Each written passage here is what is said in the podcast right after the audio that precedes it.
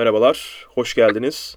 Tor Podcast serisinin en tazesine, yarış modunun yeni bölümüne hoş geldiniz. Bu bölümümüzü Bottas'ın bir türlü çıkarılamayan sağ ön büjonu sunacak. Ee... Timuçin hoş geldin. Hoş bulduk. Kutay hoş geldin. Hoş bulduk. Geçtiğimiz hafta sonu oldukça yoğundu. Hem Formula 1 Dünya Şampiyonası hem Dünya Rally Şampiyonası bir birer duraklarındaydı. Monaco'da ve Portekiz'delerdi.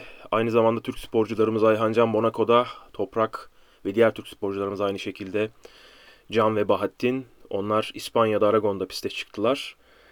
Ee, önce Ayhan'dan, Ayhan Can'dan başlayalım. Ayhan Can Monaco'ya yeni takımıyla birlikte geldi Süper Cup'a. Sezonun ilk yarışıydı Ayhan Can için. Ancak Ayhan Can yarışa 5. E, sırada baş, başladı. Aslında oldukça iyi götürdü. Ancak ne olduysa yarışın son turunda yakadı, e, yaşadığı bir mekanik arıza sonrasında yarış kaldı. Son turda bitiremedi yarışı.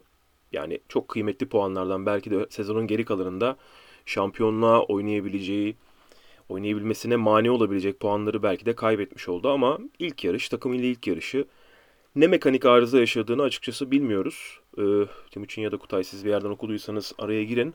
Ama ben herhangi Yok. bir yerden okumadım. Ona geçmiş olsun diyelim e, Ayhan Can'a. Yine de iyi bir performansı yeni takımıyla 5. sıradan başlamayı başarmak Monaco'da bu kadar dar bir pistte. Küçük de bir antrenmanlar sırasında küçük de böyle bir duvara temas etti. Leclerc'in kaza yaptığı yerde. Ufak bir teması vardı. E, hatta onun fotoğrafını paylaşmıştık. Sıralamada da düzgün bir tur atamadığını söyledi zaten kendisi de. Evet. Yani sıralamalarda da hata yaptı. Lastik patlattı hatta. Evet. İkinci set lastiğini anca ısıtıp trafiğin arasında kaldı. Ee, o yüzden beşincilik geldi. Güzel start aldı. Ee, direkt dördüncü olmuştu ama e, üç, üçüncü viraja o rampayı çıkarlarken Porsche'ler orada büyük bir kazaya karıştı. Yol kapandı. Sonrasında yarış kontrolden nasıl bir direktif geldiyse Ayhancan tekrardan 5. sıradan kalktı. Normalde bir kişi geçmişti. Önündeki aracı geçmişti. E, ilk startta. E, ikinci startta tekrardan normal start pozisyonuna geri geldi. Bu sefer e, olmadı tabii. Hareketli startta geçemedi önündekini. Monaco'da geçiş yapmak Porsche'ler için daha da zor. Hani F1 için zor. Porsche'ler için daha da zor. Evet. O yüzden olmadı. Son tura gelirken de bir anda e, soldaki ekranda hani sıralamayı gösteren ekranda Ayanca'nın patır patır düştüğünü gördük ve start finish düzlüğünde de bıraktı aracı. Evet, Kötü start, oldu onun için. Tam olarak start finish düzlüğünde kaldı. Piti geçtikten evet, sonra. Belki de belki de pit girişine gelmeden sorun yaşamaya başlamıştı ama hani belki de yeniden normale çevirebilirim, normale döndürebilirim. Hani çalıştırabilirim diyerekten denedi galiba ki evet. sonradan çalıştırdı start finish düzlüğünü sonrasında çalıştırdı. Ama iş işten bayağı geçmişti yani. 15. lig de geçmişti. 18. lig o sırada. Evet. İlk 15 puan alıyor zaten Porsche'de. Hı hı. Yani e, 8 yarışlık bir şampiyonada bir yarışı 0 puanla geçmek çok kötü bir şey. Evet çok zarar verdi Ayhan Can'a. Geçmiş olsun diyelim. Ama Ayhan Can, Ayhan Can sonraki duraklarda yine en iyi performansını göstermeye çalışacaktır ve devam edecektir. Gelelim diğer Türk sporcularımıza. E, Toprak özellikle konuşmak istediğimiz sporcu. Toprak bu hafta sonuna fena başlamadı. E, 10. sırada başladığı yarışta teker teker ilk yarışta 10. sırada başladığı ilk yarışta cumartesi günü teker teker rakiplerini geride bıraktı ve podyumda yer almayı başardı. Hatta ikinci sırayı alıyordu neredeyse ama biz de hikayeden paylaştık. Son düzlükte rakip onu geçmeyi başardı. O yarışı bulabilirsiniz bir yerden izleyebilirsiniz. İzleyin gerçekten. Bizi dinleyenler için söylüyorum. Son 4-5 tur, 6 tur çok güzel bir kapışmaydı. E, belli ki toprağın motoru diğerlerinden, rakip takımdan, Kawasaki'den biraz daha yavaş ve bunun dezavantajını yaşıyor. İkinci yarıştaysa Toprak 6. sıradan başladı e, ve çok da fazla yukarıya çıkamadı. Yarışın içerisinde aslında liderliğe yükseldi. Sonra Toprak paylaştığı gönderinin altına e, lastiklerle alakalı bir yorum yapan takipçisine elektronik sorunu yaşadık cevabını verdi. Onu da oradan öğrenmiş olduk.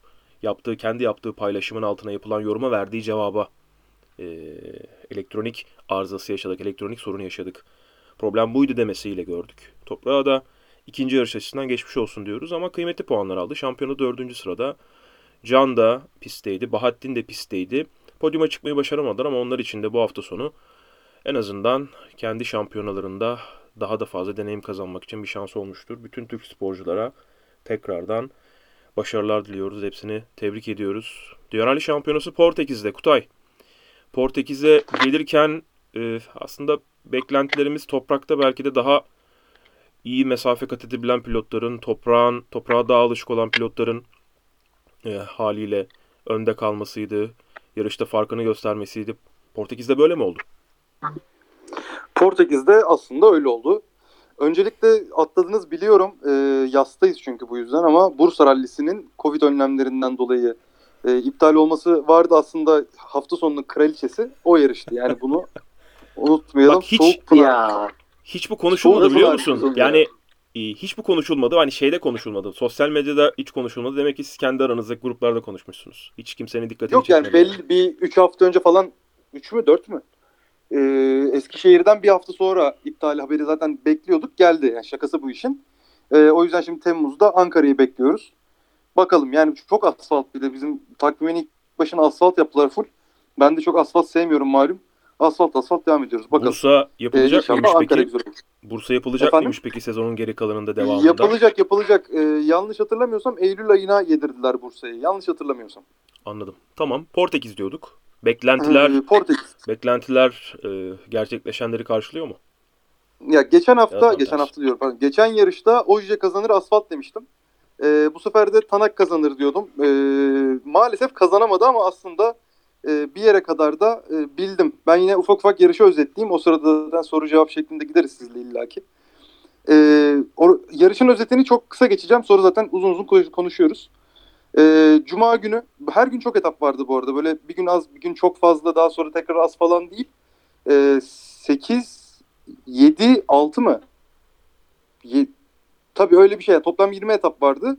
Ee, ve cumartesi günü bir etap 37 kilometre. O iki kere geçildi. Bayağı da böyle etap gibi etaptı. Hı. Güzel bir yarıştı yani etaplar anlamında söyleyecek olursak. Ee, Cuma günü başladığında e, Ford'lardan zaten çok bir şey beklemediğimiz her zaman söylüyoruz. Ee, Ford e, bu Adrian Formo'yu e, bu doktorluğu bırakıp şey rally pilotu olacağım diyen çocuk daha 40, hayatındaki 45. rallisine çıkıyor. VRC ile Ford VRC ile hayatındaki ilk toprak rallisine çıktı ve gerçekten de iyiydi. Ee, uzun sürede e, fena olmayan zamanları imza attı. Öncelikle onu takip etmek güzel. M Sport bir yetenek bulmuş gibi gözüküyor. Hı hı. Yarışta belirli sıkıntılar yaşadı, lastik patlattı, geri düştü. Bir şeyler oldu tabii ki ki olacaktı bu çok normal. Ama yarışın genelinde e, güzel zamanları vardı. Bir daha ne zaman VRC'ye binecek açıkçası o da bilmiyor.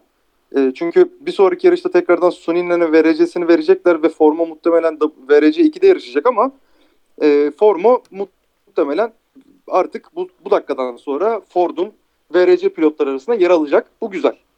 E, ilk güne tekrar geri döneyim. E, ilk gün Hyundai'lerin ciddi bir avantajı ortaya çıktı. Toyota'lar yavaştı. Hyundai'ler de tam tersine hızlıydı. Buna Oje'nin zaten e, Oje ilk sırada start aldığı için bütün yolu süpürme görevi ona kaldı ve yani yapabileceği bir şey yok. Bunu hep söylüyoruz. İlk gün e, şampiyona liderinin e, ilk sırada start almasından dolayı özellikle toprak yarışlarda bu dezavantaja her zaman sahip olduğunu söylüyoruz. Ciddi bir dezavantaj yedi. E, ve bunu da yine en sonda start alan Sordo e, şey yaptığı için ne derler şampiyonayı kovalamadığı için puanı en az olan, olduğu için 9. sırada start aldı ve baya böyle e, lay lay lom e, giderken gayet rahat bir liderlik sürerken e, bir spin attı bir de lastiğiyle ilgili problem yaşadı. Orada liderliği verip üçüncülüğe düştü. Tanak liderliği çıktı. İkinci sırada da Növil varken 7. etapta ben de şimdi hatırlamaya çalışıyorum. Bu hafta sonu hakikaten çok yarış yaptık. Böyle benim de kafam karışık. Hı hı. E, Növil çok basit bir yol notu hatasıyla en azından böyle açıkladılar konuyu. E, çok hızlı yazdırılmış bir viraj sebebiyle arabanın kontrolünü kaybetti. E, sağ arka amortisörünü kırdı ve orada Növil için gün sona erdi. Süper rally yapmak zorunda kaldı. Takla attılar zaten, Zaten- değil mi? Ha takla attılar aynen. Yani vurdu takla attı. Takla atarken takla atması önemli değildi aslında. Temiz çok yavaş bir takla ama sağ arkayı kırdığı için gün bitti onun için. Evet. Ee, zaten Növil için hep söylüyoruz. Şerefli ikinciliklerin ve üçüncülüklerin adamı benim için. Hiçbir zaman winner bir pilot olamadı. Bunu yine başaramadı. Ee, günü bu şekilde tamamladık. Gün bittikten sonra cumartesi günü az- e, bu arada şunu da söyleyelim. E, Calero Vampera Hırvatistan'da yaptığı kazadan sonra muhtemelen gergindi ve ilk loop çok yavaş kaldı. Yani ondan beklediğimizden daha yavaş haldeydi. Hatta şunu söyleyeyim ilk gün için. e, burada bu podcast'te konuştuklarımızla hızlandırdığımız Katsuta, Tork Podcast serisinin gururu Katsuta, e, Toyota arasındaki en hızlıydı. Yani çok saçma ama Toyota'lar arasındaki en hızlı pilot olmayı başardı ve bu yarışta gerçekten iyiydi. Katsuta'nın hızlandığını görüyoruz. Bu ciddi anlamda var. E, oralara geleceğim. E, neyse Cuma, günü, Cuma gününde Kalle'yi anlatıyordum. E, ilk üç etaptan sonra e, midday servis yoktu ama bir lastik değiştirme ben niye midday servis diyeceğim. Öğle arası servisi yoktu. E, lastik değiştirme e, servis vardı sadece diyeyim. Yani arabalar bir servis alamadılar ama lastikleri değişti. O sırada setup mı değiştirdi yoksa kendine mi bir şeyler dedi. Dördüncü etabı Kalle kazandı. Ama sonra yine bu şeyi gördük. Yani istediği gibi gidemedi. E, bu no, bence biraz normal. Çünkü ne kadar yetenekli de olsa Kalle birazcık fazla otomobil parçaladı son dönemde. Ve tahminen birazcık finish görmek istiyor. E, kazasız belasız. Bu onun üzerinde baskı oluşturdu. Zaten büyük pilotlar önce çok hızlı oluyorlar. Sonra otomobil parçalıyorlar. Sonra bu ikisini bir araya getirdikleri zaman büyük pilot oluyorlar ya da olamıyorlar. Şu anda Kalle ikinci duvara saplanmış durumda. Hı hı. İkinci duvarı da aşarsa Kalle şampiyon bir pilot olabilir diyeceğiz. Biz onda bu mental yeteneği gördüğümüz için şu anda olay mentalitede, direksiyon kabiliyetinde değil. Bu mental yeteneği gördüğümüz için şampiyon olabilir dedik hep. Hala da diyorum. Ama bir iki yarış Kalle'nin kendi içindeki savaşı izleyeceğiz gibi gözüküyor. Öncelikle onu söyleyeyim. Bu Dünya Rally Şampiyonası'nın az önce öğle arası servisinden bahsetmiştin. E, bu yarıştan yarışa aslında bu tür durumlar değişiyor. Mesela servis alanından çok uzağa gitmişseniz eğer, e, dağda bayırda bir yerdeyseniz, çok uzak bir yerdeyseniz araya bir yere yakıt noktası koyuyor orada. Yani bazı yarışlarda buna ihtiyaç duymayabiliyor e, Dünya Rally Şampiyonası organizasyonu ama bazı yarışlarda bu elzem oluyor. Yakıt bitiyor çünkü etaptan çıktıklarında ya da az kalıyor. Diğer etabı tamamlayamayacak kadar az yakıt kalmış oluyor. Veya her yarışta günün ortasına lastik değiştirme hakkı vermiyorlar ama bazen servise gitmediklerinde belli noktalarda bunun yapılması için takımlar işte araç gönderebiliyorlar. Bu birazcık yarıştan yarışa, yarışa e, etapların tasarımına göre e, değişiyor. Etapların merkezden ne kadar uzak olmasına göre değişiyor. Medeniyete ne kadar uzak olmasına göre değişiyor. E, böyle ufak detaylar var. Bu hani kesin bir kural ve böyle uygulanır diye bir şey yok Dünya Rally Şampiyonası'nda bu konularda. E, genelde hafta sonundan önce bu şampiyonanın işte bu ayağa başlamadan önce bu tür konularda büyük ihtimalle takımlarla da bir araya gelinip hep öyle yapılır çünkü bu tür kararlar alınıyor. Evet Kutay. İkinci güne geldiğimizde bu arada galiba e, son etapta ya da sondan bir önceki etapta yani çok detay bir bilgi biliyorum ama biri illa çıkıp diyecektir öyle değil diye. Evans Katsuta'yı geçti. Öyle bir şey hatırladım şimdi. E, bu ufak detayı da geçtikten sonra ikinci güne gelelim. İkinci gün benim beklediğim oldu aslında. Tanak e, hem start pozisyonunun geri gelmesiyle dolayı yani ilk gün lider kapattığı için dokuzunculuğa geçti ve dokuzuncu sırada start aldığı için e, çok rahat bir gün geçiriyordu aslında ve bildiğimiz Tanak gibi gidiyordu. İlk gün e, araba doğal hissettirmiyor diye bir demeci vardı Tanak'ın. İkinci gün doğal hissettirdiğini gördük. E, çok dominant performans. Bildiğimiz Tanak performansı. Ama son 37 kilometrelik etapta yani günün son etabında sağ arka amortisörünü kırdı. Lakin bu kazadan dolayı değil. Çünkü hiçbir yerde kaza görüntüsü ya da bir kaza demeci duymadık. Yani modern VRC'de kırıcı ralliler hariç artık bunu çok görmüyoruz. Eskiden görürdük. Otomobiller yolda kırılabilirdi. Artık sadece bir yere çaktıklarında çok kayalık yerlerde bunu görebiliyoruz Türkiye gibi. Ee, ama bu sefer yolda arabanın kırıldığını gördük ve Tanak e, bunu hiç umursamadan gazlamaya devam etti. E, normalde lastik e, şimdi bunu bilmeyenlerin gözünde çok canlandırmam normal değil ama beşikte gibi sallanıyor çamurluğun içinde böyle bir şey olduğunda. Eğer oradan çıkmazsa bir şekilde otomobil gitmeye devam edebilir servise kadar. Tanak o kadar zorladı ki yani hiç sanki böyle bir sorun yokmuş. Belki lastik patladı zannetmiş olabilir tabii. Böyle bir ihtimal var ki muhtemelen öyle zannetmişlerdir otomobilin içinde ama e, o kadar zorladı ki en sonunda lastik çaprazladı kendini ve oradan arkadan artık sadece bağlantılarıyla beraber kaldı ve çıktı. Böyle olduğu zaman arabayı sağa çektiler. Arabadan indiler. O durumu gördüler ve sonraki fotoğraf Tanak'ın ön tamponuna oturup ağlamasıydı. Gerçekten de e, onun için sıkıntılı bir durumdu. E, yani bu kadar dominant gitti ve benim hani kazanacağını bildiğim çünkü gerçekten bu yarış onun hedef yarışlarından biriydi ve hedef koyduğu zaman kazanmayı biliyor özellikle toprakta. E, kazanacağını düşündüğü bir yarışta bu kadar basit bir şeyle e, yarış dışı kalması onun için üzücü olmuştur. Cumartesi gününde e, Calero Vampera'nın da bir sıkıntısı oldu. Bir teknik arızadan dolayı günü pazar tekrar start aldı.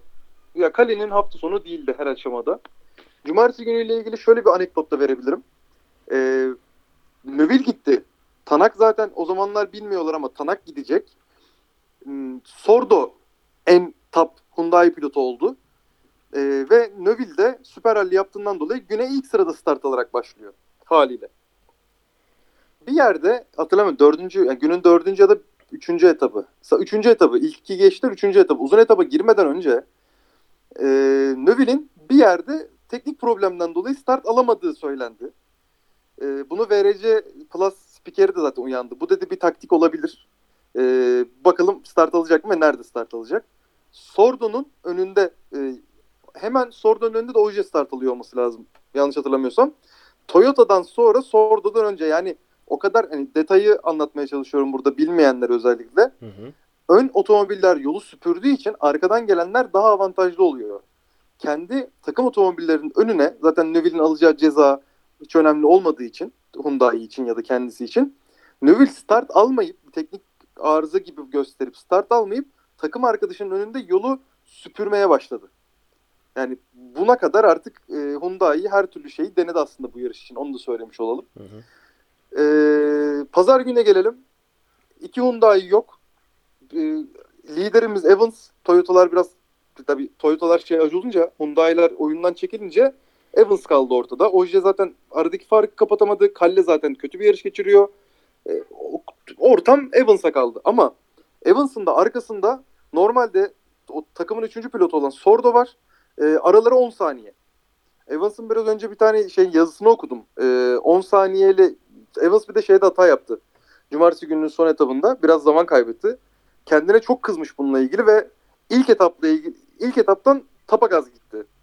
Bir anda fark açıldı. Normalde Sordo'nun ben Evans'ı kovalamasını bekliyordum son gün.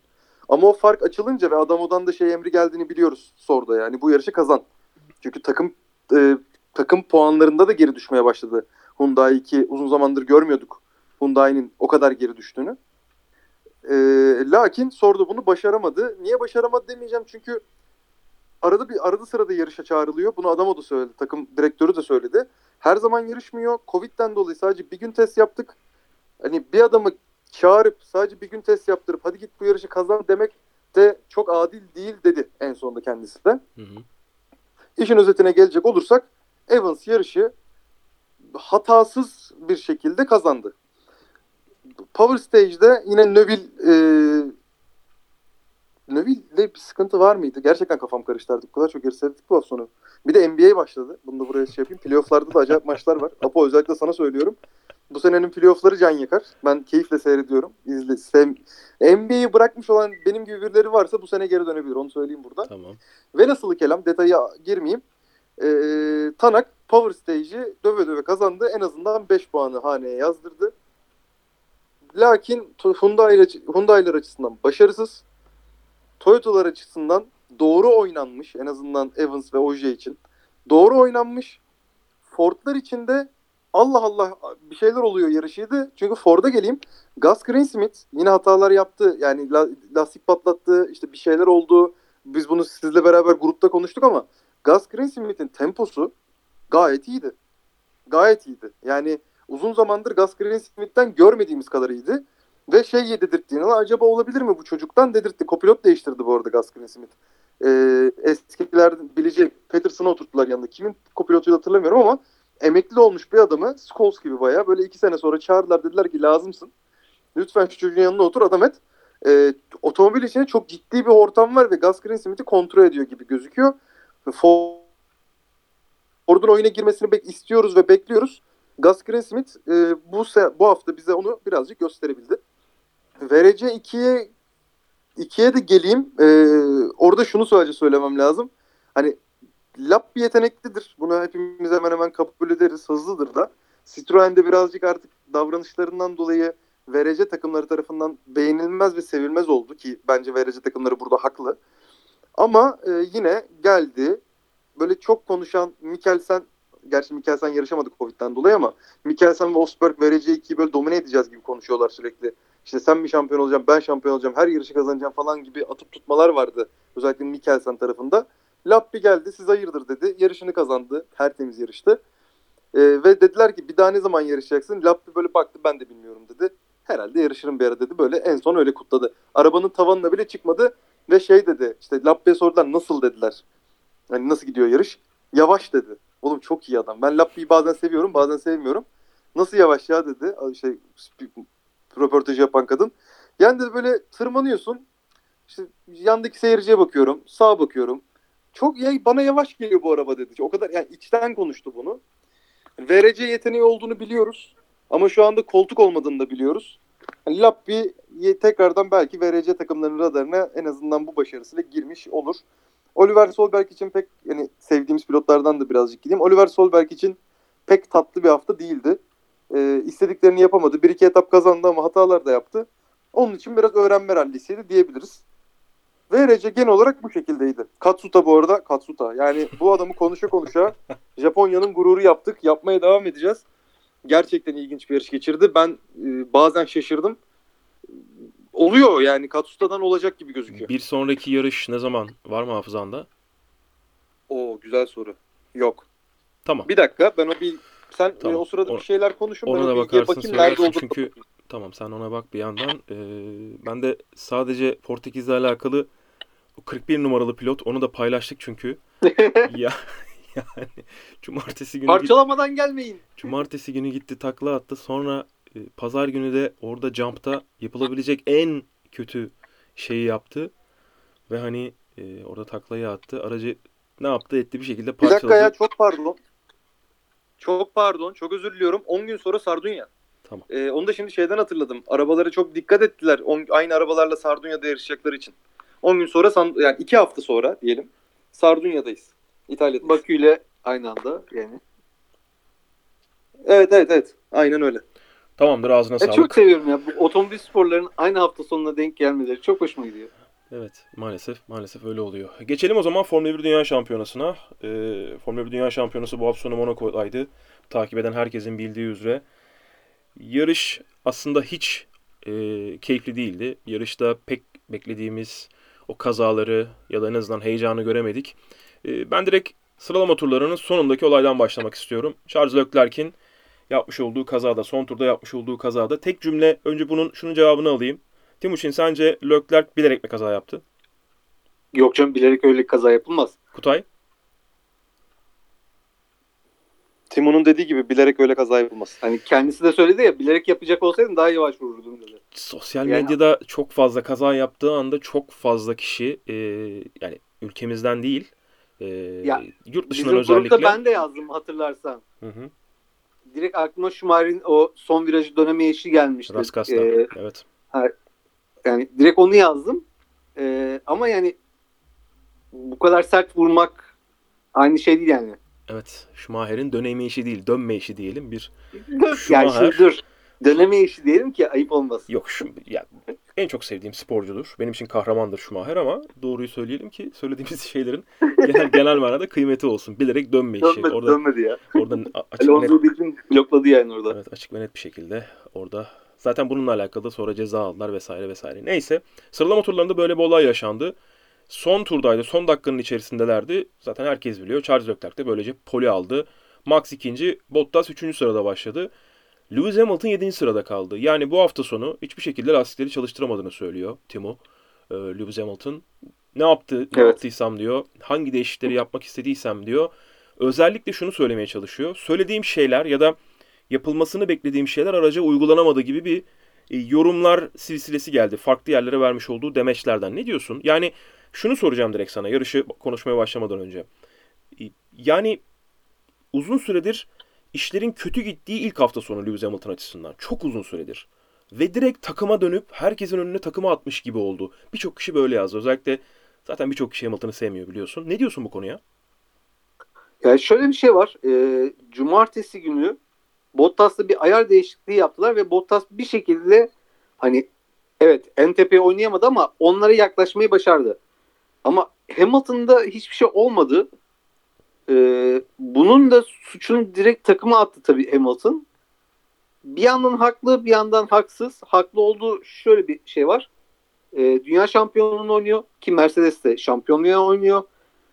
E, Monaco'da ciddi anlamda lastik ısıtmakta çok zorlanan bir araç vardı. Evet. Bütün araçlar hadi bir tur ekstra atıp ikinci turda zaman atabiliyorlardı ama Mercedes iki tur ekstra atmaya başladı. Hani üçüncü, dördüncü turda Q1'i e, dikkat ettiyseniz neredeyse hiç içeri girmeden Hamilton 12 tur falan attı. 10.da falan düzgün bir zaman yapmaya Şu başladı. anda özellikle sıralama turlarında attıkları turlara bakıyorum. En çok tur atan pilot Hamilton. 30 tur atmış. Max Verstappen 23 tur atmış.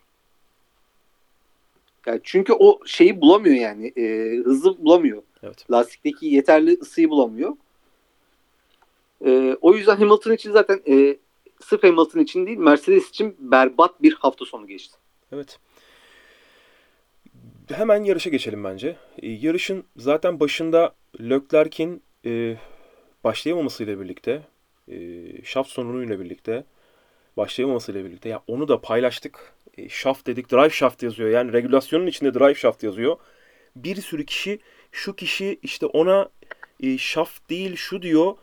Ya arkadaş regülasyonun içinde böyle yazıyor bu. Yani diferansiyelle arka tekerin arasındaki gücü aktaran e, aks parçası da evet diyebiliriz. Tamam diyebiliriz ama drive shaft diyor buna. Hani sen direktman bunu e, translate'e yazıp e, böyle çevirdiğin zaman başka bir şey çıkabilir. Onu da söyleyeyim. Gerçekten o kadar çok mesaj geldi ki bununla alakalı. Ya şurada birisi var öyle diyor diye. Abi regülasyona bakıyorsun. Regülasyonda yazan şey bu ve buna shaft denir. E, oradaki güç aktarımını sağlayan, diferansiyelle tekerlek arasındaki güç aktarımını sağlayan oradaki borudur yani. Öyle söyleyeyim. E, aks ne dersek de Formula 1 açısından özellikle hani Mercedes'in geçtiğimiz yıl kullandığı e, dual axis steering diye bir şey vardı ya. Toe in toe out. Lastikleri kapatıyordu ve açıyordu düzlükte Evet. ve virajlarda. Orada ikinci bir parça kullanıyorlardı lastiği açıp kapatmak için. E, içeriye doğru çekiyordu ve kapatıyordu. Yani dönen bir parça değildi. Lastiği çeken ve iten bir parçaydı. Ona aks parçası diyorlardı e, regülasyonun içerisinde. Ya şimdi regülasyonda yazan şeyi söylüyoruz. Hani orada bunu da o şekilde belirtmiş olduğumuzu anlatalım. Leclerc'in aracının sağ arka bölümündeki her şeyi değiştirdiler. Değiştirmelerine rağmen Kutay e, sabah da aynı incelemeyi yaptılar araçta. Dediler ki hayır herhangi bir problem yok. Şanzımanı değiştirmiyoruz ve hala Ferrari diyor ki şanzımanda bir problem yok. Sorun diyor. Sol taraftaki diyor aktarmadaydı diyor. E, ve yüke bindiğinde 6. viraja geldiklerinde araç yüke bindiğinde bir anda sorun olduğu ortaya çıkıyor ve aracın herhangi bir çekiş olmadığı anlaşılıyor özellikle sol tarafta ve Charles Leclerc yarışa başlayamıyor. Kutaycığım ne diyorsun? Yani talihsiz yani tam çok kızan var. Ben de kızdım. Bir yandan da Binotto'yu da anlıyorum. Bir yer, yani çok ufak bir yerden anlıyorum. Şey de şey anlamıyorum. Yani oraya bakmadık çünkü orada hasar yoktuyu anlıyorum değil. Yıllar sonra yani Brezilya'da evet pol kazandılar ama hani hiç o aslında hiç bize öyle gelmiyor ya. Sanki yıllar geçmiş gibi hissettiriyor ya. Yıllar sonra Monaco'da pol kazanmışsın. Polden kazananın, e, polden kalkanın kazanmasının çok yüksek olduğunu herkes biliyor. Böyle bir fırsat var elinde. Bunu kullanmak istemek çok yanlış mı onu bilmiyorum. Yani 5 sıra arkaya giderdi değil mi eğer? 10 mu 5 mi 10 mu? Ee, Beş. şanzıman. Beş sıra. 5 mi? 5 sıra.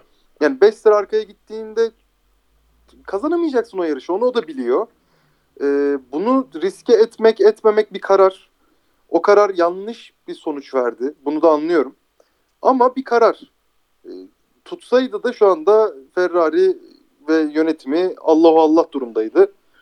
Ee, Orada şöyle hani bir durum var. biraz- Bunu hatırlatayım. Ee, şanzımanı değiştirselerdi bile iddiası Ferrari'nin yine aynı şeyi yaşayacaktık diyorlar. Çünkü sol tarafı değiştirmeyecektik. Sadece şanzımanı değiştirecektik diyorlar. Öyle olunca da bu sefer yine aynı şeyi yaşayacaktık. Ve yine onu değiştirmek için o parçayı, o bölümü değiştirmek için yeterli süremiz olmayacaktı diyorlar. Ya Şanzımanı peki değiştirsek benim bile. anlamadığım bir şey var. Yani bu mekanikerler akşam araca baktıklarında anlayamıyorlar mı? Bir gece yani 24 saatleri var neredeyse Evet. yarışa başlayana kadar. 24 saatte o aracın o tarafında hiç mi bir kişi abi şurada ne var abi falan diyerekten bakmadım yani. Gözüme. Yani sağ tarafı tamamen değiştirmişken sol tarafı yani aracın arkasında herhangi bir ceza yemeyeceğiniz bütün parçaları değiştirin. Yani bunda ne var ki? Ee, ben ben öyle Kesinlikle. bakıyorum. Ben öyle bakıyorum. Bütün her her şeyi Ben de aynı-.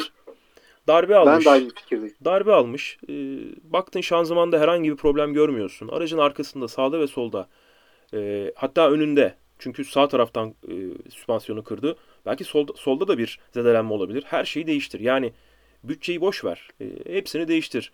Bu sezon kazanabileceğin tek yarış çünkü bu. Yani büyük ihtimalle bu sezon kazanabileceğin tek yarış gibi gözüküyor. Bir anda inanılmaz bir e, değişim gelmezse, gelişim gelmez sezon içerisinde. Düşük bir ihtimal ama tabii ki yine de var. Hani her şeyi değiştir. Ama öyle bir şey yapmadılar ve bu Ferrari'nin ya, yarış, Şöyle bir şey var yani şanzımanı değiştirse bile Ferrari için konuşuyorum. Hani Ferrari takım patronu olsam. Hadi şanzımanı değiştirdin. 5 sıra geriye düşün. Üçüncü ve beşinci hatta e, Sainz üçüncülüğe çıkıyor. Üçüncü ve beşinci sırada iki aracım var. Yakalayıp toplayacağım puanlar ekstra fazla oluyor. McLaren'i e, yakalamak ve geçmek demek olacak bu. Hı-hı. Takımlar şampiyonasında. Yani bu işin bir de bu açısı var. Evet. Bilmiyorum yani e, biraz sığca baktılar. Bu sırada Red Bull'un da direkt e, Verstappen'e merak etme tabanda hasar olabilir diyerekten şeyini duydunuz değil mi? Evet. Yani şasi Ters, değiştirmeleri... Max'i direkt öyle sakinleştirmeye çalıştılar. Ceza alırlar şasi, ya falan filan diye. Şasi dediler. E, tabanı değiştirdi çünkü Ferrari. Tabanı değiştirdiğiniz zaman bir ceza almıyorsunuz ama şasiyi değiştirdiğiniz zaman ceza alıyorsunuz. E, orada. Hani şasi arızanız varsa yani şaside problem varsa zaten o hani farklı bir konu. Farklı bir yere doğru gidiyor iş. E, direktman yarışın başına gelelim. Yani direktman yarışa başlayalım. Max Verstappen önü boştu. Sağ taraf boştu. Daha doğrusu Bottas'ın önü boştu. E, Max Verstappen soldaydı. Aracını sağ tarafa doğru konumlandırdı ve bir şekilde önde kalmayı başardı yarışa başlarken. E, Bottas'ın önünde.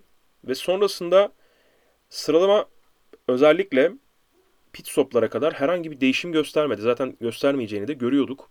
Sadece yarışın 29. turda Lewis Hamilton'ın pite girmesiyle acaba bir değişiklik olabilir mi? Hamilton birilerini geçmeyi başarabilir mi? Yukarıya doğru tırmanır mı diye baktık. İlk pit stopu yapan pilot Hamilton oldu. 29'da içeriye aldılar. Hafta sonu boyunca iyi gitmeyen işler Hamilton için 29. turda Timuçin içeriye alındıktan sonra da aynı şekilde gitmeye devam etti. 30'da da Bottas. Evet bir tur sonra da Bottas'ı aldılar. Ne diyorsun bu 29'da içeriye aldılar ve işe yaramadı bu iş. Ee, işin kötü tarafı hani 29'da içeri aldılar. işe yaramadı ve e, 31 32. turlarda e, Hamilton direkt şey dedi. Ben o kadar lastik sakladım. Siz niye beni erkenden içeri aldınız diyerekten sersenişe bulundu. Hı hı.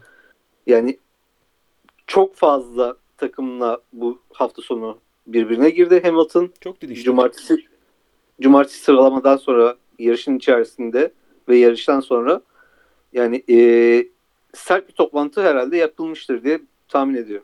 Evet. E, özellikle sıralama turlarından sonra yapacağını söylemişti o sert toplantıyı ve yaptıklarını düşünüyoruz. Çünkü hem takım hem de Hamilton bir açıklama yaptı. İki tarafı da böyle cesaretlendiren ama sonra yarışta bunun en azından e, pek işe yaramadığını gördük.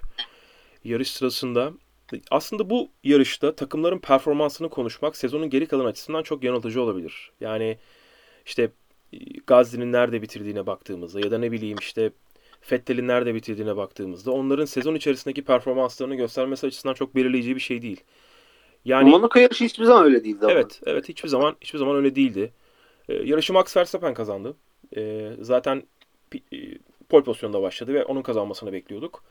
Ama yarışa damgasını vuran ikinci olay. Bottas'ın sağ ön tekerini çıkartamamaları Kutay. Yani bunu gün içerisinde Kerim'le de bir işte yazıştık, konuştuk falan e, pek inanamadı ya nasıl böyle bir şey olabilir dedi. Çünkü orada hani wheel nut'ı şeyi taktıklarında e, tabancayı taktıklarında sıyırdığını görüyoruz ya oradaki böyle metal parçacıkların kenara doğru savrulduğunu görüyoruz yavaşlatılmış görüntüde. F1'in resmi hesabı da bunu paylaştı. Bir 8-9 saniyelik yavaşlatılmış bir görüntü var. Sıyırıyor ve artık tutmaz hale geliyor oradaki tabanca. Kutay ne diyorsun bu işe? Ya öncelikle bu bir mekanik spor olduğu için bu tarz şeyler ne kadar bu kadarını hiç görmemiş olsak da her zaman her yerde her şekilde olabilir. O ayrı. Ben ilk tabanca çalışmıyor zannettim. Böyle biraz tabancaya odaklandım. Daha sonra o görüntüyü gördüğümde ilk başta çünkü aslında toz parçacıkları yayında da böyle bir gözüktü gibi geldi bana. Hani değildir diye düşündüm ama hani çünkü bir de Formula 1'in o, o sistemi çok basit bir sistem ya aslında. Evet. Allah Allah dedim yani. Daha sonra dediler ki yap, ısıdan yapıştı birbirine. Dedim ki yani o, oha hani Çünkü olamaz öyle bir şey. Ama hani hadi o da olabilir diyeyim. Ya çünkü hani onun olması için herhalde bir ön frenin yanması falan lazım ki öyle bir ısı çıksın. Çünkü bu otomobiller sürekli kullanılıyor yani. Şimdi o nereden defa çıktı? çıkmadılar piste. O nereden çıktı denirse eğer Mercedes'in resmi hesabı machined dedi. Yani kaynadılar birbirine dedi. Ama jant Hı hı. ve e, bijon iki farklı materyal. Birbirine kaynayamazlar. Mümkün değil. Orada Evet sosyal, evet yani Allah Allah diyorum evet, yani. sosyal medyayı yöneten Acı- anlık bir hemen tweet attı. Ee, yani orada çok bir kötü niyet yoktu. Anlık bir tweet attı. Dedi ki orada machined dedi. Hemen yazıldı Twitter'da, sosyal medyada. Ama ikisi farklı materyal, ikisi farklı metal. Birbirlerine kaynamaları mümkün değil. Sadece sıyırdı. Buyur abi. Kutay. Ee, yani o evet ben de anladım. Onu anlayamadım. Onu anlayamadım. Yani nasıl olabilir kaynama diye neyse zaten öyle değilmiş. Hani orada da yani hadi otomobil şey oldu. Yarış dışı kaldı. İçeri isteyecekler. İçeride de başaramadılar. İngiltere'deki fabrikada çıkartabilmişler. Yani Yok. Allah Allah. İngiltere'ye götürdüklerini Yani, de deneyeceklermiş. Evet. Hala çıkmadı diye de biliniyor. Bottas'ın e, e, Yani- şey, Formula 1 tarihinin en uzun pit stopu hala devam ediyorlar. İngiltere'de Ben olsam Hayır, diğer eğer orada da çıkartıp Mam- aracı öyle hurdaya ayırırım. Orada da başaramazlarsa Mami'yi gönderelim. Mami bir şekilde halleder. Yani gerçekten e, bu arada Muammer Usta'ya da selamlar. Hani kendisi zevk için şanzıman indiren bir abimizdir. Böyle 45 dakikalık serviste. Hani gerçekten e, Allah yani bunun bu kadar çözülememesi için parçayı bilmiyorum. James Hayatımda Ellison dedi ki otomobili- James Ellison dedi ki onu dedi e, kazıyarak e, çıkartacağız dedi oradan. Başka bir çıkartma yolumuz yok dedi. Kazıyarak çıkartacağız dedi. Bijon'u kazıyacaklar. E, Lastiği çıkartmak için. hani nasıl bir e, hani ge- değişik. Değişik hakikaten değişik. Böyle Ya bir şey şimdi görmediğimiz için Mercedes ne yapacak? Bütün Bijon üretim sürecini, Bijon'u ürettirdikleri yeri kendileri mi üretiyorlar bilmiyorum. Yüksek ihtimal kendileri üretiyor olabilirler ama başka bir yerden de alabiliyor, alıyor olabilirler. Ürettirdikleri yeri, o materyali, materyalin geliş sürecini, en son gelen partinin partide kullanılan malzemeyi, o partinin üretim aşamasındaki e, üretim şefini ve bütün süreçlerin hepsi orada e, didiklenecek. E, Toto Wolff e, çok şey yapmazmış. Bu tür süreçlerde işin içine girmezmiş. Ve sonra departmanların patronlarından geri dönüş alırmış. Burada diyor ki artık işin içine girmem gerektiğini hissediyorum diyor. Hani bir şeyler çünkü yoluna gitmiyor. Ee, ve diyor biraz diyor el atacağım bu meseleye. Sonra Bottas yarış dışı kalınca Max Verstappen ve Carlos Sainz sıralamasını gördük yarışta. Tabii önce Perez vardı değil mi? Perez öndeydi. E, pite geç girmişti. Sonra Perez de pite girdikten sonra yarışın e, gerçek sıralamasında Max ve Carlos Sainz ikilisi oluştu. Arkalarında da Lando Norris vardı. O da 5. sıradaydı. E, Lando Norris. Önündeki pilotların ikisinin yarış kalmasıyla birlikte o da iki sıra yukarıya çıkmıştı. Lando ile alakalı konuşalım. Çünkü e, biraz da Carlos Sainz ile alakalı konuşalım diyeceğim aslında sonrasında. E, önce Lando'yu sonra Carlos'u Timuçin bir yorumlayalım.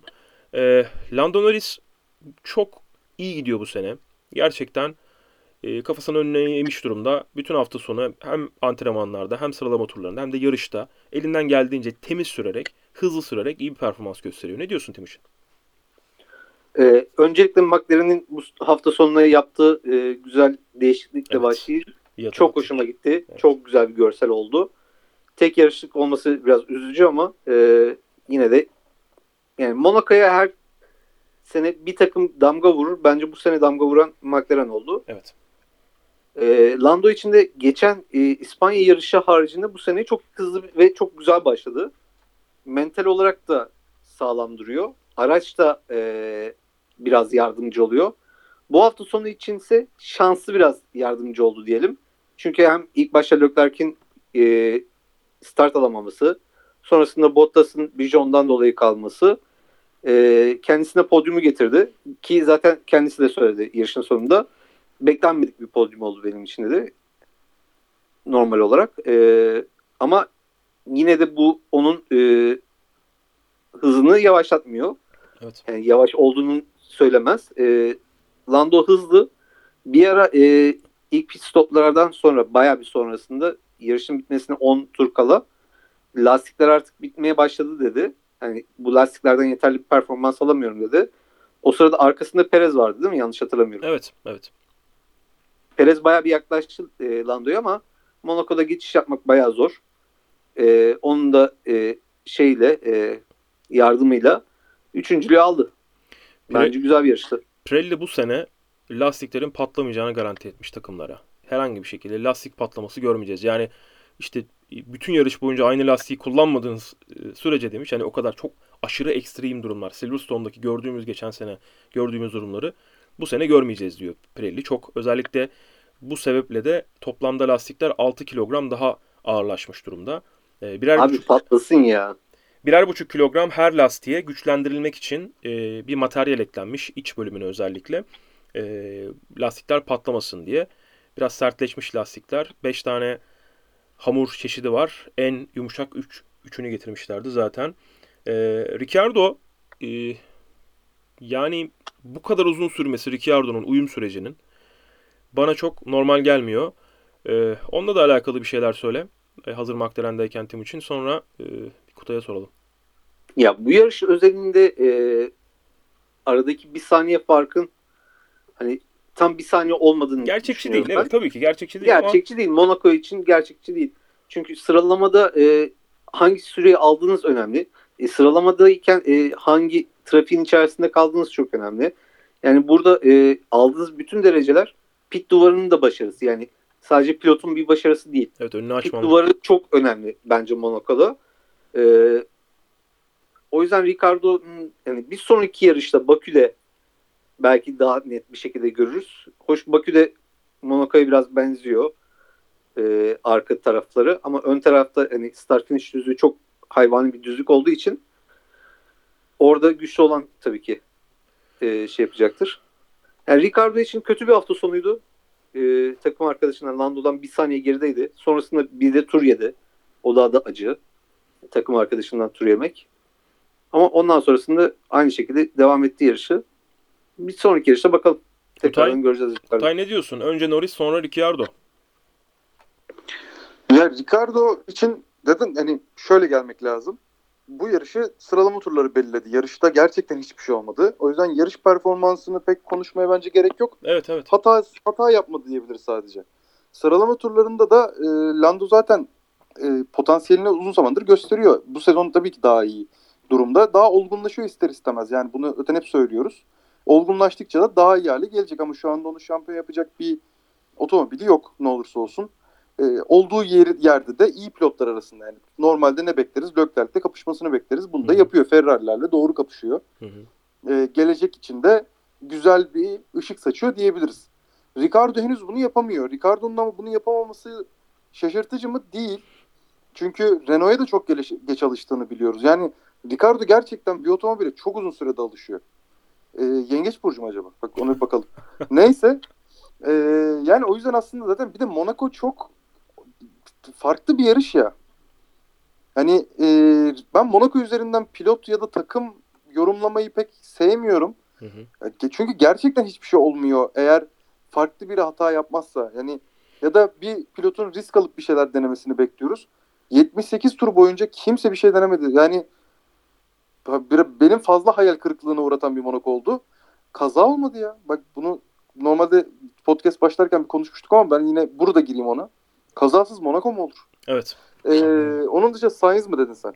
Yoksa sadece Norris ve Ricardo mu? Şimdi önce bir Perez'i konuşalım. Ee, Perez bu hafta sonu e, aslında çok da büyük bir beklenti olabilecek bir hafta sonu değil Perez açısından. Çünkü e, o da hani Monaco'da daha iyi bir performans göstermek istiyorum. Biraz daha rekabetçi olmak istiyorum diyordu. Ama sonuçta herkes için söylediğimiz şey onun için de geçerli. Perez için de geçerli. Perez de yine kez aynı şekilde e, çok büyük bir beklentiyle belki de gelmesini e, bekleyemeyiz ondan. Yarışa 9. sırada başladı Perez. Yarışa 9. sırada başlamasına rağmen 4. sırada bitirdi. Hani önünde iki pilotun yarış kalmasından ziyade iyi bir pit stratejisiyle birlikte önündeki pilotları da geride bırakmayı başardı. E, Timo, Sergio Perez'in bu hafta sonu aslında almış olduğu dördüncü sırayı pit duvarına biraz da borçlu olduğunu söyleyebiliriz değil mi? Ya tabii ki pit duvarına borçlu.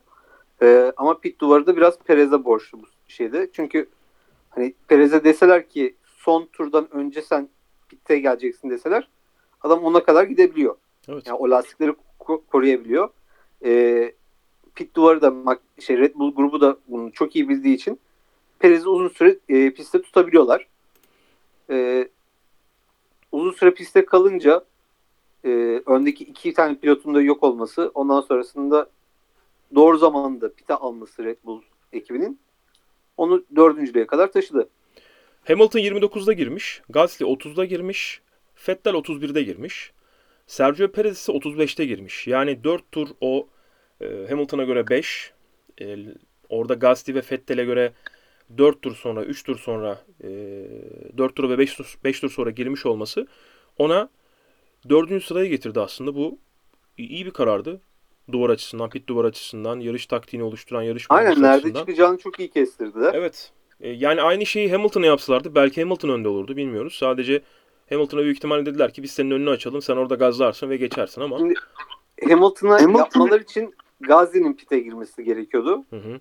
Gazi pite girmeyince bir şans ya tutarsa dediler ama şey lastikleri çok geç ısıtması Mercedes'in tutturmadı evet. onu. Evet. Kutay bir şey Evet, evet bence de e, bence de Mercedes orada yanıldı. Çünkü normalde Hamilton'ı alıp çıkarttıkları zaman önünde boşluk vardı.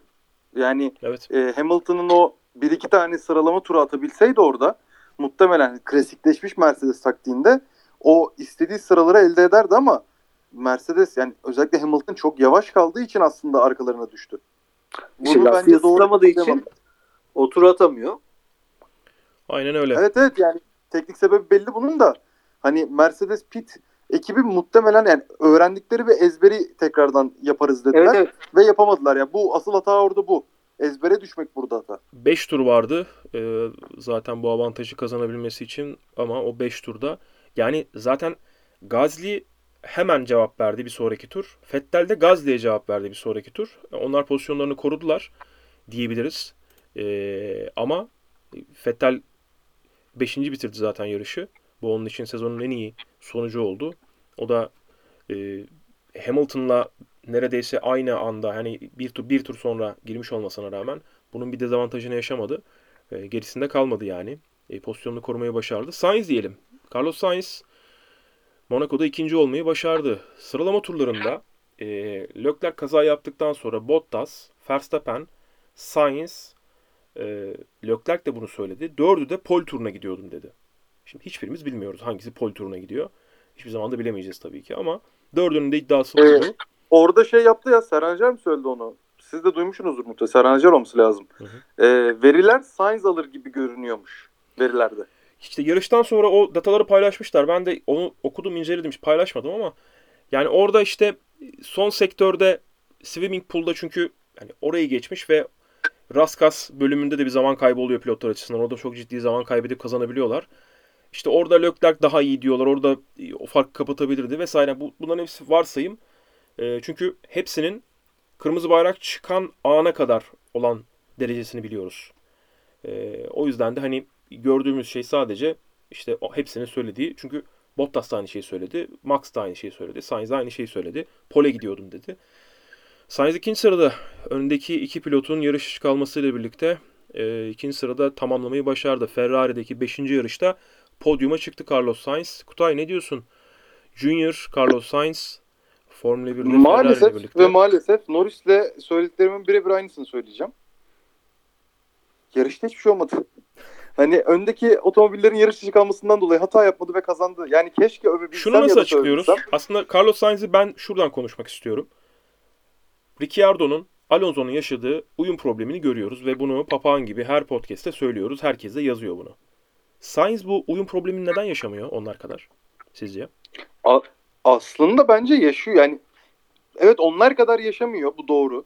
Ee, ama yaşıyor aslında. Yani yine baktığımız zaman Leclerc'le aynı e, pace'te yani ne derler ona tempoda gitmiyor. Leclerc hala onun bir miktar üzerinde ve aslında baktığımız zaman ben Leclerc ile Sainz'ın bir zaman sonra kafa kafaya olmasını bekliyorum. Yani Sainz'ın Leclerc'ten biraz biraz aşağıda olmasını beklemiyorum. Kafa kafaya olmalarını bekliyorum. Bence şu anda o da biraz yaşıyor. Ama e, benim tahmin ettiğim şu ki diğerlerinin bu konuda ne yaptığını bilmiyorum bu arada. E, hatırlarsanız Sainz Ferrari'ye transfer olduğu gibi dedi ki ben İtalya'da ev aldım. Maranello'da yaşayacağım. Takımla daha e, yakın olmak istiyorum. İşte açıklarımı hızlı kapatmak istiyorum. Arabayı çabuk öğrenmek istiyorum. Hani Diğerlerinin ne yaptığını bilmeyerek söyleyeceğim tekrardan bunu. Belki diğerleri de aynı şeyi yapıyor. E, Sainz sanki diğerlerinden daha çok çalışıyor. Ama bu böyle olmayabilir dediğim gibi. Sadece dışarıdan takip edebildiğim kadarıyla Sainz'ın daha istekli olduğunu görebiliriz. Bence bunu söyleyebiliriz. Anladım. Timuçin ne diyorsun Carlos Sainz'in uyumuna, diğerlerine oranla olan uyumuna? Ya diğerlerine nazaran en iyi uyum sağlayan kişi Sainz. Ee, hatta şöyle söyleyeyim. Tek turda bence Sainz'ın uyum sorunu yok. Ama yarış temposunda o uyum sorunu biraz ortaya çıkıyor. Hı hı. Hani yarış temposunda Leclerc'e göre e, aynı performansı gösteremiyor Ferrari'de. Ama Evet. tek turda e, çok iyi bir performans. Bazen e, Sainz önüne geçiyor, bazen Leclerc geçiyor. O genelde Leclerc geçiyor gibi gözüküyor ama aralarındaki fark çok az. Yani e, o yüzden bir uyum problemi olduğunu sanmıyorum Sainz'ın tek turda. Ama yarış temposu açısından biraz var. E, o Evet. da çok büyük bir şey değil bence. Kayıp değil. E, ve bu gittikçe de azalacağını düşünüyorum. Bu yarış özelinde Ferrari'nin bir garip bir performansı vardı Monaco'da bence. E, bütün antrenmanlarda öndelerdi. E, sıralamada da neredeyse e, belki de Pol'le ikinci cebi alacaklardı. Hani e, o kırmızı bayrak çıkmasaydı. E, o yüzden Ferrari çok garip bir yerdeydi bu yarışta. Sainz'ın performansı da aynı şekilde devam ediyordu yani. Herkes buraya gelirken özellikle Mercedes cephesi e, büyük ihtimalle Red Bull'u bekliyordu. Zaten demeçleri de o yönde. Red Bull'un kuvvetli olacağını. Red Bull'u net bir şekilde bekliyorlardı. Evet. Bekleniyordu. Ama Ferrari sanki e, merhaba deyip bir anda ortaya çıkmış bir takım gibiydi. Evet, Cuma günü bir görsel vardı. Ee, bir fotoğraf görmüştüm. İspanya'da kullanılan ile Monaco'da kullanılan arka kanat tasarımının farkı Ferrari'de. Sadece bunu değiştirmiş Ferrari. Evet. Ve bu arka tas- kanat tasarımının onlara kazandırmış olduğu e, önemli bir avantajdan bahsediliyor. Özellikle sadece bunun üstünde durdu herkes. E, Onun dışında Ferrari avantaj sağladığını düşündükleri bir şeyi söyleyemedi kimse. E, motor performansı daha iyi midir gibi bir şey kimse söylemedi.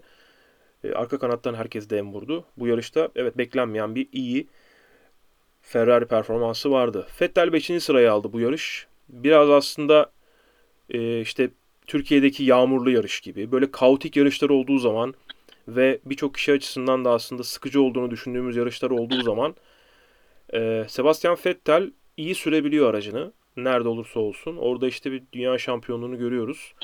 E, bu yarışı 5. sırada bitirmeyi başardı. Sıralama turlarında aldığı pozisyonda 8. idi. Yani önünde iki kişi yarış kaldı. Bir de pit stopla birlikte birini geçmiş oldu ve 5. sırayı almayı başardı. Bir de Vettel konuşalım. E, Vettel'in performansı önce Temu sana sonra Kutay sana. Ne diyorsunuz? Sezonun geri kalanına ışık tutması açısından hani araca Tutma. alışmaya başlamış mıdır? Yok. E, sezonun gerisine ışık tutmaz da e, en azından Stroll'ü geçebiliyor. Yani burada gördük. İnşallah diğer yarışlarda da görürsek e, o zaman bir şey söyleyebilirim. Yani Monaco nazında e, bir şey söylemek istemiyorum Vettel'le ilgili. Beşincilik Aston Martin için bence bu sene alabilecekleri en iyi pozisyon. Evet öyle görünüyor. Bir kaotik yarış olmazsa Öyle böyle çok yağmurlu, olaylı bir yarış olmazsa bana da öyle geliyor. Kutay sen ne diyorsun? Ee, ben de Timo'ya birebir katılıyorum. Yani Monaco'nun bir belirleyici faktörü olamadı. Hı hı. Ee, o yüzden bir şey diyemiyorum. Tamamdır. Yani- Konuşmamızı Aynı- istediğiniz başka bir şey var mı peki bu hafta sonuna dair, Monaco Grand Prix'sine dair? Ee, yoksa birkaç tane soru geldi. Hemen Sadece şunu söyleyeceğim. Söyle abi. Ee, e, 2011'deki podyum dizilişiyle bu seneki podyum dizilişi markalar açısından aynı. Ona dikkat ettiniz mi? bir de Alman pilot olsaydı e, kazanan Red Bull'da e, milliyetler de aynı olacaktı. E, çünkü orada Vettel, Alonso, Button e, burada ise Max, Sainz, Norris e, Artık bir tane bayrağı feda edeceğiz yani o kadar da Evet. Evet McLaren'de e, İngiliz pilot vardı iki yarışta da. E, Button Bir de- vardı orada. Tarihin Hani şunu en genç söyleyebiliriz. ikinci podyum dizilişi. Evet en genç. Orada da dalga geçtiler İkinci. ya. Bir Dalga geçtiler Carlos Sainz'le dediler ki yaş ortalamasını sen yükselttin. evet. Orası çok iyiydi ya. Çok güldüm ben ona. Evet. Yarışla ilgili bence şunları da söyleyebiliriz. E, Monaco podyumu her zaman çok güzel. Bunu zaten biliyoruz ama kupalar falan çok güzeldi. Çok şık. E, bir de Sainz'la e, şeyin Norris'in Netflix düşmanlığının ne kadar yalan olduğunu e, podyumda bir kez daha anladık diye düşünüyoruz hep beraber. Ya işte o. Hala takım arkadaşı gibilerdi ya. Evet. Evet evet evet. evet. Yarıştan sonraki o röportajda yani O çok sanki iyi, hala çok aynı iyi. takımdalar gibi. Evet. Aynen öyle. Ya orada Verstappen de işe, işe dahil oluyor ya bir de. O çok Evet. iyi gerçekten. Oradaki muhabbet çok güzel yani. Evet. Yarışa e, sosyal medya açısından da damga vuran şey Fettel'le Gazli'nin e, orada yukarı tırmanırken yap, yaptıkları çekişme sırasında Stroll'ün seçilmesiydi ekran görüntüsü olarak. Stroll'ün oradaki işte Artık nasıl para verdiyse babası. e, Serhan Acar da yarış sırasında söyledi zaten Monaco'yu kendi ekipleri çekiyor. E, orada normalde yıl boyunca Formula 1 Dünya Şampiyonası'nın geri kalanını çeken ekip çekmiyor. Almanya'da da bu RTL'ydi. E, şu anda RTL artık yok. RTL Alm- Almanya yarışlarını çekiyordu. Ama artık Almanya'da e, yayıncı kuruluş RTL olmadığı için o yarışı da Formula 1'in ekibi FOM çekiyor. E, Kutay çok e, yakın zamanda çıktık bir hikaye podcast kaydına başlamadan önce ve çok az sayıda soru geldi. Var mı oradan üstüne konuşmamız gereken bir şeyler sence? Sana göndermiştim. Buluruz. Buluruz. Olmadı yaratırız. Bir Ee, dakika, var bakayım. mıydı? Onu onu Va- Vardır ya. ona bakalım. Vardır. Sonra da neredeyse bir saat oldu. Çok uzatmadan kapatalım. Sıkıcı olmasın dinleyiciler açısından. Var mıymış? Şöyle benim anlam veremediğim bir soru gelmiş. Bunu belki siz anlamdırabilirsiniz. Max Verstappen'in cezası erken verilseydi sizce Sainz birinci olur muydu? Ne cezası? Onu ben de merak ettim. Orada baş, başka bir şeyden e, bahsedilmeye çalışılmış. Bilmiyorum. Max Verstappen'in cezası. Anlamadım ben. Değil mi? Ben de anlamadım. Öyle bir ceza yok çünkü Evet. bildiğim kadarıyla. Evet. Ee, konuşmadığımız şeyler üzerinden gideceğim. Tamam.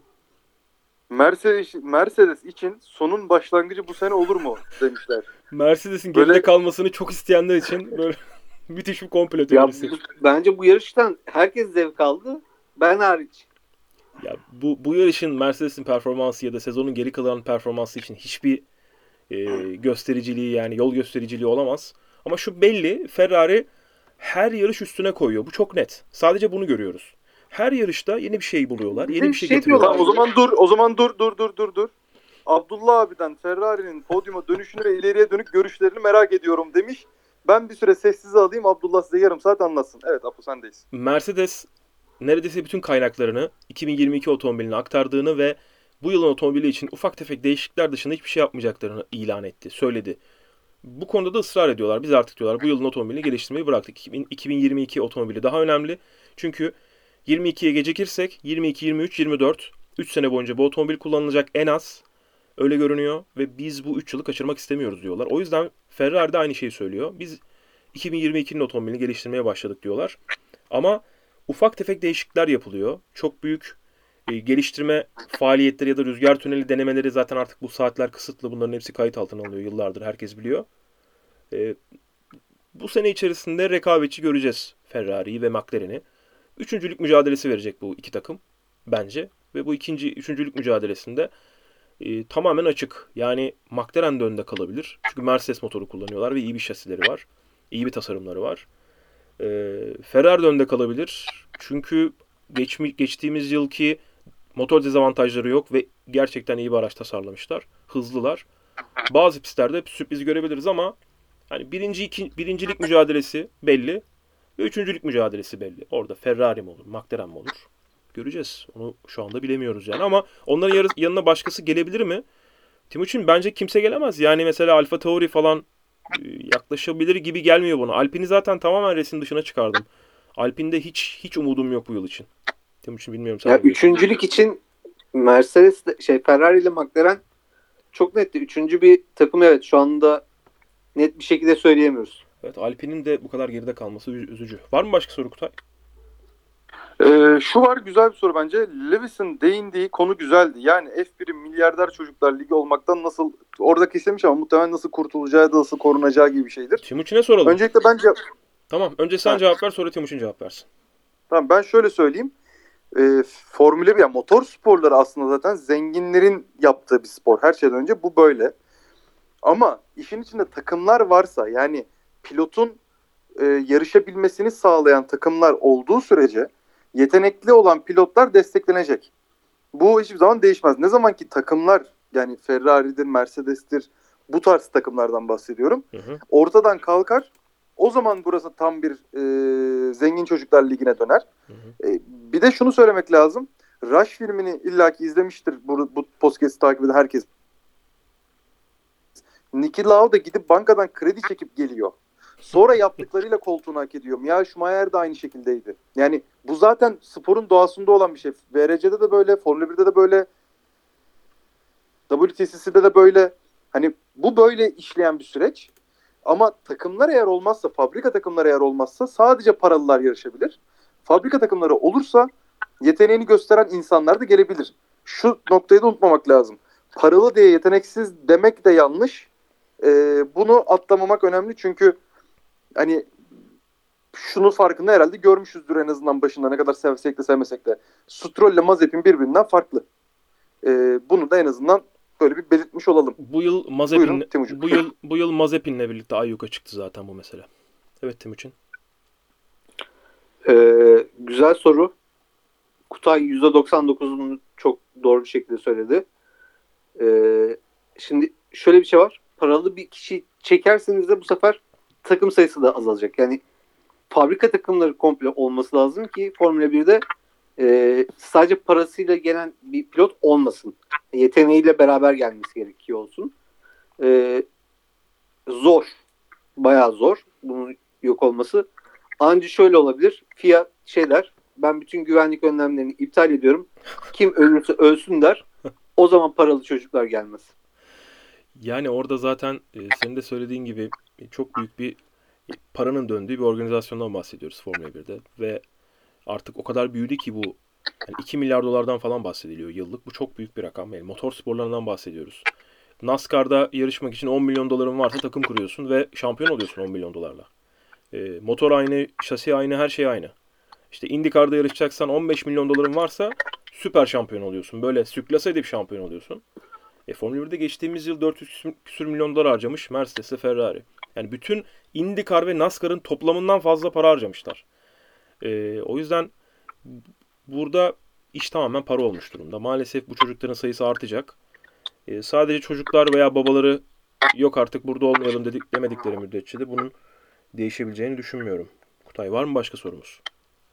Ee, hepsi diye bir soru gelmiş. Yani ben buna cevap vereyim. Hepsi güzel bir e, gruptu. Özellikle boy bandlerin ve e. Spice Girls'lerin etkisinde kaldığımız e, zamanların grubuydu. Güzel bir gruptu. Arada açıp dinlenilebilir. O zaman Timuçin ağzına sağlık. Dur. Dur dur VRC dur VRC ile ilgili sorular var. Bak, Abi bak. de dur. Kendi sorusunu E, e, sona saklamış. Tabii canım ben biraz konuşayım sonunda da. Ee, şey Max sevgilisi ve Kiat demişler. Tamam geçelim abi. Magazin konuşmayalım. Gerek yok. Geçelim magazine gerek yok mu? tamam. Max'ın Türk sevgilisi vardı. Ondan sonra bak çocuk açıldı zaten farkındaysanız. Tamam. VRC'ye geçtim. VRC'yi takip edemiyorum. VRC Plus inanılmaz pahalı. Türkiye'den VRC'yi nasıl izlerim bu diye bir soru gelmiş söyleyeceğim Eser diyorsun. Cix'ten. Tamam bu konuyu söyle. Şimdi şunu söyleyeyim. E, VRC Plus yani tabii ki herkesin alım gücü değişir. Buna hiçbir lafım yok. Ama inanılmaz pahalı değil bence 34.99 TL. Muhtemelen euro fiyatını görüyorsun sen orada.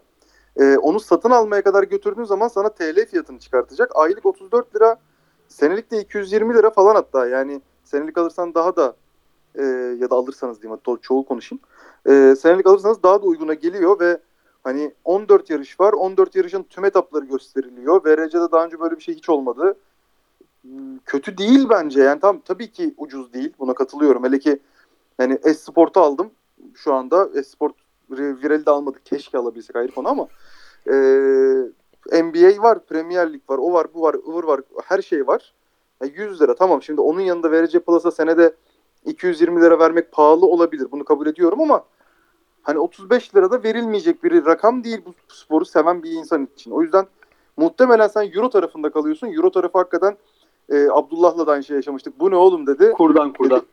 Yok bu ne ya dedi 60 euro muydu neydi böyle bir Evet, para gönderdi bana. para Dedim ki oğlum öyle bir şey olsa ben onu alır mıyım sence? Evet. Yani mümkün mü böyle bir şey? Yok dedim 35 lira. O da daha sonra ödeme sekmesinde baktı. Ha evet falan dedi. Yani VRC Plus'ın aylığı 35 lira. Alınabilir mi? Bence alınabilir. E, VRC niye Türkiye'de yapmıyorlar? Hep işleri düşünce mi olacak deyip bir de küfürlü bitirmiş. Şimdi o öyle değil. E, o şöyle VRC'nin Türkiye ile 3 senelik bir anlaşması vardı. Bu Hatta 3 sene senelik bitti. bile değildi. 2 yıllıktı. Bir sene uzattılar. Evet 2 yıllıktı. 2 yıllıktı aslında. O 2 yıl bitti. Artı 1 geldi. O artı birden sonra da bu sene gelir mi gelmez mi diye bir görüşme oldu mu onu bile bilmiyorum. Bizim taraftan hiç öyle bir sinyal de almadım.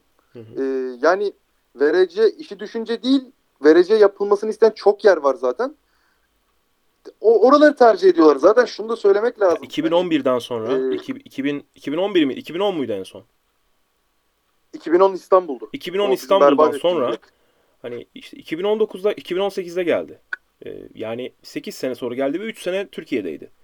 E, bu bizim için güzel bir şey. Çok fazla bekleyen var Kutay'ın söylediği gibi. O yüzden yine bir bir sene veya iki sene ara vereceğiz ama büyük ihtimal yine döneriz yani takvime. Öyle görüyorum ben. Ya bir de şöyle bir şey var. Biz takvimde takvimde her yarışın belli bir e, algoritması var diyeyim. Çok bilimsel oldu ama hani her yarıştan beklenen bir şey var. Bizdeki de böyle kırıcı, enduransın daha çok olduğu, böyle arabaların zorlandığı bir yarış yapılması.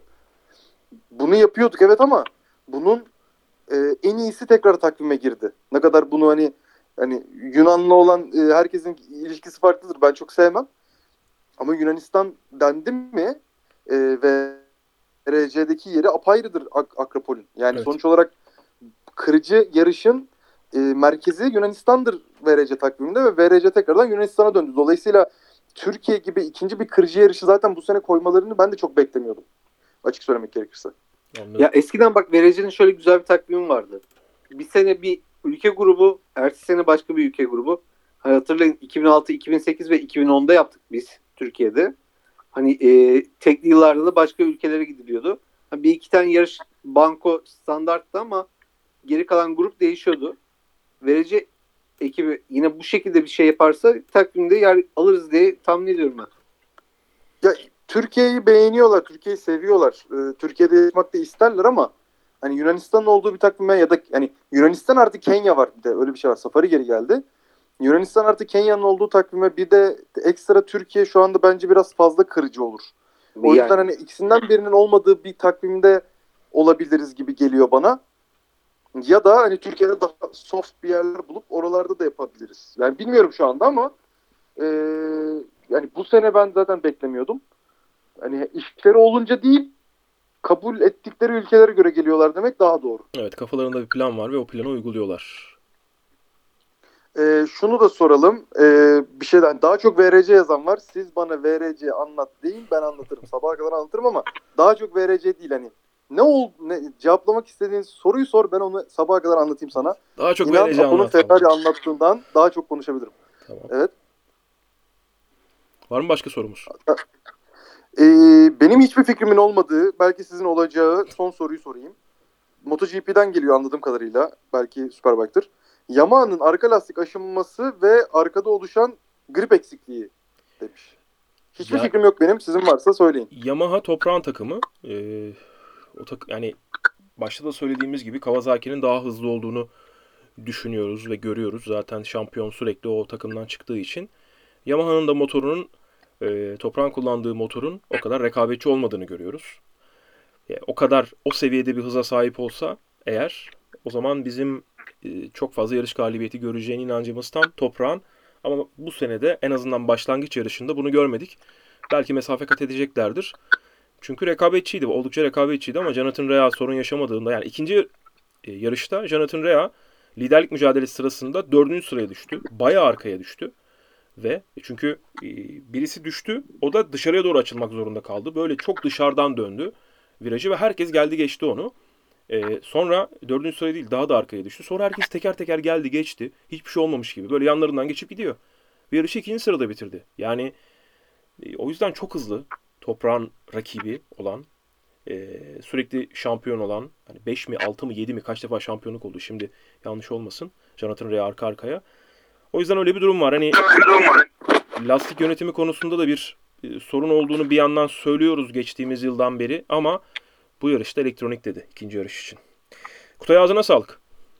Dur bir de şunu söyleyeyim. Ha, sonra. Ee, bitirmeyeceğim bu podcast'i.